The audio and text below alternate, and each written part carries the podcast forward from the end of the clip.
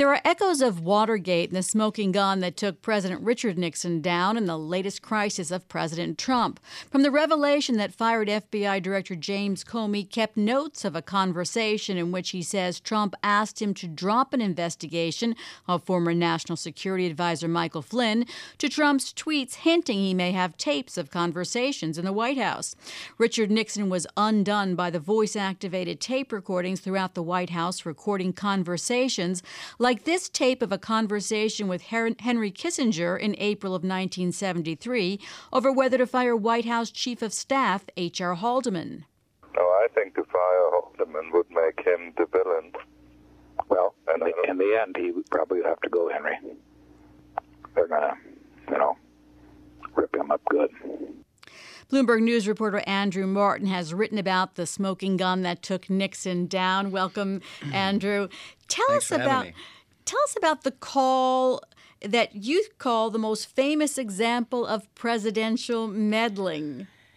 Well, um, it's by the way, it's it's really fun to go back and listen to these tapes. Yeah. You know, uh, I mean, they're really interesting uh, hearing them now, 35 years later. And um, you know what this was was a conversation that Nixon had in the Oval Office with H.R. Haldeman, who was his chief of staff at the time, the date was uh, June 23rd, 1972.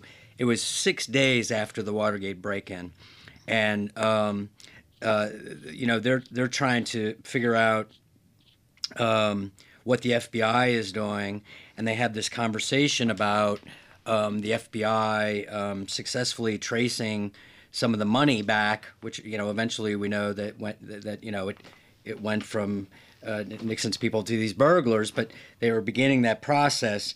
And Haldeman um, suggests that you know maybe they uh, get the CIA to lean on the FBI to, to quash this investigation, to to stop the investigation, the break-in.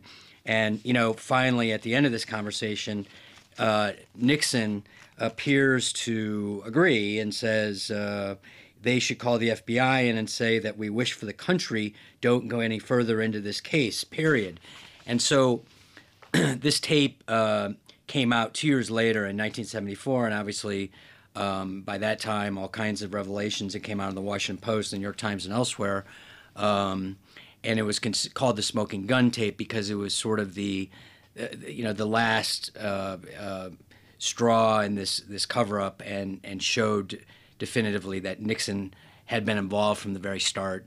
Um, so um, again, it's if you want to listen, to the University of Virginia has a great website of all presidential tapes that are available, um, including this one, as does the Nixon Library. So, you know, it, it is similar in that it's a president um, attempting to meddle um, in an FBI investigation, which, by the way, was unsuccessful, right?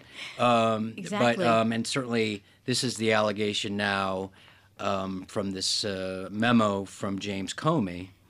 And as far as I have heard and researched, no memo since no memo, no president since Nixon has taped in the Oval Office.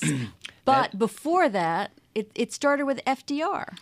Yes, there's a long history of taping. FDR began um, taping reporters, I believe, in 1940 um, because he was, uh, this will sound familiar, he was unhappy with the way he was being quoted by the press. So um, he would tape press conferences, and sometimes the tape would roll slightly before or slightly after the press conferences. So they did pick up some personal conversations of FDR, which, by the way, you can listen to um, at this University of Virginia site.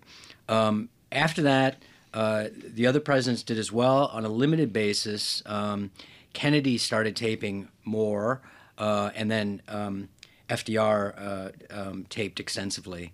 Um, and Johnson, President Johnson. Um, I'm sorry, that's what I meant to say. Um, LBJ um, taped extensively, um, and uh, and then of course Nixon.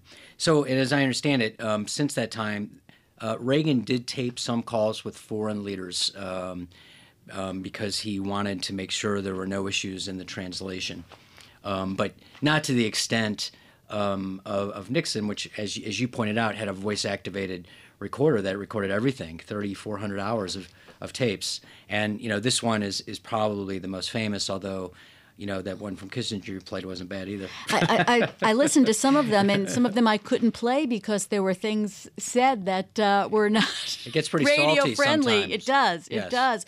But uh, that's why, uh, and we're running out of time. It it it uh, it makes me wonder whether Trump would have taped these or not. And I guess we will not find out for a while.